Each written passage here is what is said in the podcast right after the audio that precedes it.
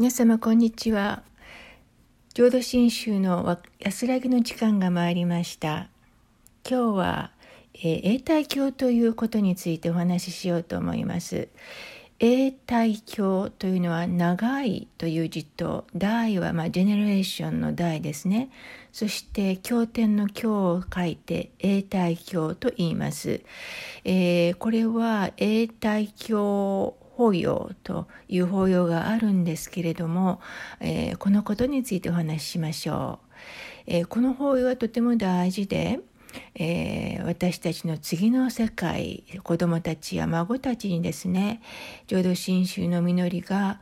伝わっていくようにお経が読み上げられてそして仏様の教え仏法が伝わっていくことを願うそういう法要です。多くの場合は亡き人をご縁として永代教のご縁に会うことと思います。永代教をお供えするということは次の世代の人々のためにお寺や仏法を守るということにもなります。それはまた多くの人々に仏様の教えが伝えられていくという手立てにもなることになります。浄土真宗のご解散えー、開かれました親鸞上人様はですね「えー、歎異抄」という書物の中で、えー、私はあ両親のためにお念仏をしたことなどただ一度もありませんと言われています。えそれを聞くと親鸞様は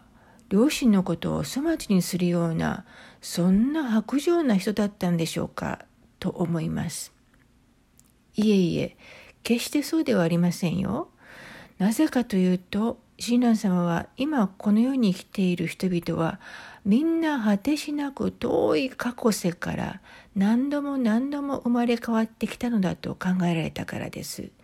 つまりどの人を見てもある時は親子であったしある時は兄弟であったかもしれないと思われたのですね。ですので救いの対象は自分の両親だけという狭い範囲ではなかったのです。また私たちが唱えるお念仏によってな今は亡き両親の追善供養をできるほどの、まあ、苦欲はないということですね。えー、親鸞様はご自分の両親のために念仏をしたことはないと言われたのはこういう理由です。また言いましたように自分が唱える念仏によって、えー、他の人を浄土に連れてあげるなどという傲慢な考えを取り払って全てを阿弥陀様にお任せすることであると親鸞様は言われたのです。私たちには亡き人に追善できるものは何もありません。えー、1円とかまあ、ドルで言いますと1セントの持ち合わせのないものに他の人にご馳走してあげることはできませんよね。さらに言えば浄土真宗の教えではお念仏は追善やご利益に利用するものではありません。永代法要の永代教法要にお参りしてご根子をお唱えするということは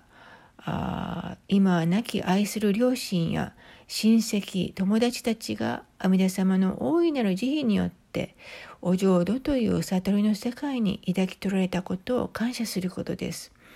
そしてまた往生された方々からこの世に生きる私たちにお念仏の毎日をいただいてくるいただいていることをありがたく思い阿弥陀様の救いの教えが次の世代にも受け継がれることを願う大事な法要とも言えるでしょう。それでは皆様とご一緒に合唱いたしましょう。南無阿弥陀仏、南無阿弥陀仏、南無阿弥陀仏。